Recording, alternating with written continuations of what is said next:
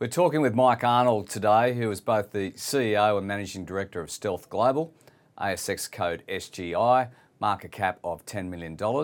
Now, Mike, you recently announced your trading update for the nine months to March 31st, 2022. What were the highlights? 40% on uh, on last year in terms of quarter three and delivered 26 million. So We're on a uh, a run rate now annualized of 100 million dollars, which we've uh, been talking about for a little time now. For the nine months of the year, FY22 versus the same period in FY21, we're up 49%. We've delivered about 70 million dollars. So um, we're fairly consistent with our messaging over recent months, and that's been supported by acquisitions as well as organic growth. So, Mike, what is the potential top-line organic growth rate? What's that look like excluding acquisitions at the moment? We've said that we'll grow by 25% on last year, and we expect to uh, continue on that pathway over the next couple of years. And that's supported by uh, five different operating brands that we have in uh, a number of different markets. And the opportunities from that come from cross-selling as well as growth within the existing customer pipeline that we've been operating with. And that's also supported by Uh, a number of new contracts that we implemented between November and April of um, this year. What sort of cost inflation are you seeing across the products Stealth Global sells? It does vary, and um, I don't think we've avoided that like everybody else in terms of supply chain disruptions and the reports out of China around Shanghai being locked down and um, and obviously a number of different factories being locked down as well, no doubt will have a roll-on effect. But for us, we increased our stock by just over 10%, um, which is about a 1 million dollars, to make sure that we have continuity of supply. So um, we found that in some categories, four to six weeks have been um, generally the timeline of delays, and that's why we've increased our stock levels. So the key to our business is making sure we've got the right stock in the right location. Uh, and I guess the second one is wages, and um, I think that's you know quite well reported. And we incentivize our employees. We've had a really low turnover of staff in the last six months. So we think that what we're doing, both from a cultural point of view and from an incentive point of view, is driving our business forward from having really good engagement by our staff. Mike, you've made a number of acquisitions and have experienced strong growth across the platform. What are some of the key risks potentially that worry you at the moment? Well, probably from an operational point of view, what happens in China in terms of the supply chain, does that get slowed down? The cost of freight is obviously a key element of that, as well as input costs of manufacturing. Um, you know, the situation that's happening in Europe with Ukraine, that obviously has bigger economic impacts.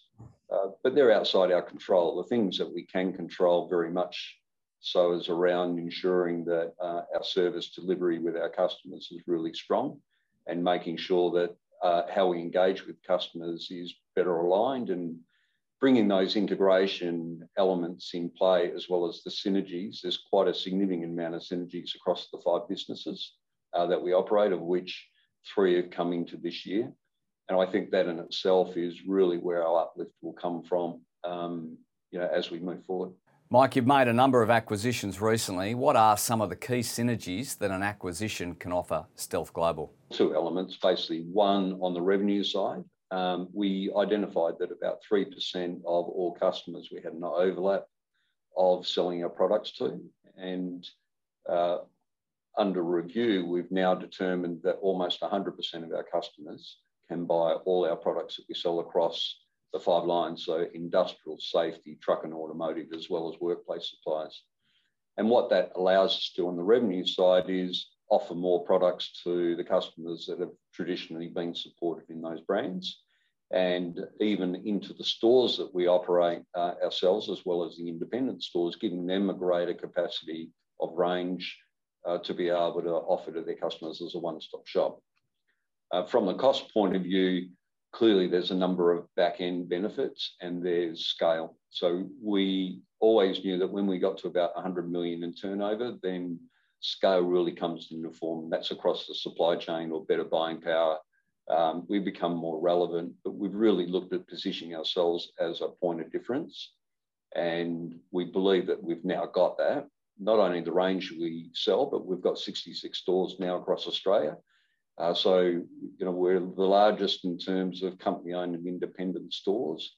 So the synergies obviously, uh, and that's very recent, the synergies obviously come into play uh, on a cost uh, side of things to becoming more efficient within our supply chain across those stores.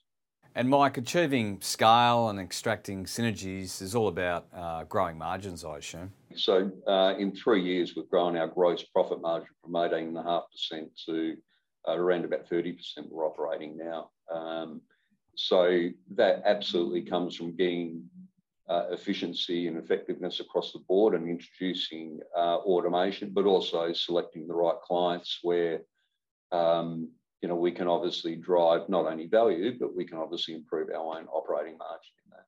Can you talk through a recent acquisition to highlight these benefits? Uh, well, look, this is a real case in point. We uh, acquired a business in Albany, Western Australia, United Tools. It was uh, an independently owned store and has been operating in that market for 30 years.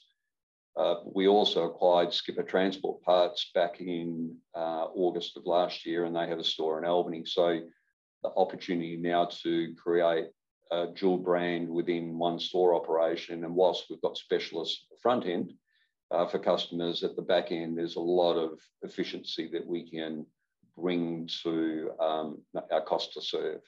So whether that be a lower cost of property by having one property, by having um, the distribution chain with freight being consolidated onto you know the same load, all those efficiencies come into play. But the broader strategy really is this model as a pilot store that we can create larger stores, dual branding, maybe even triple branding in some cases.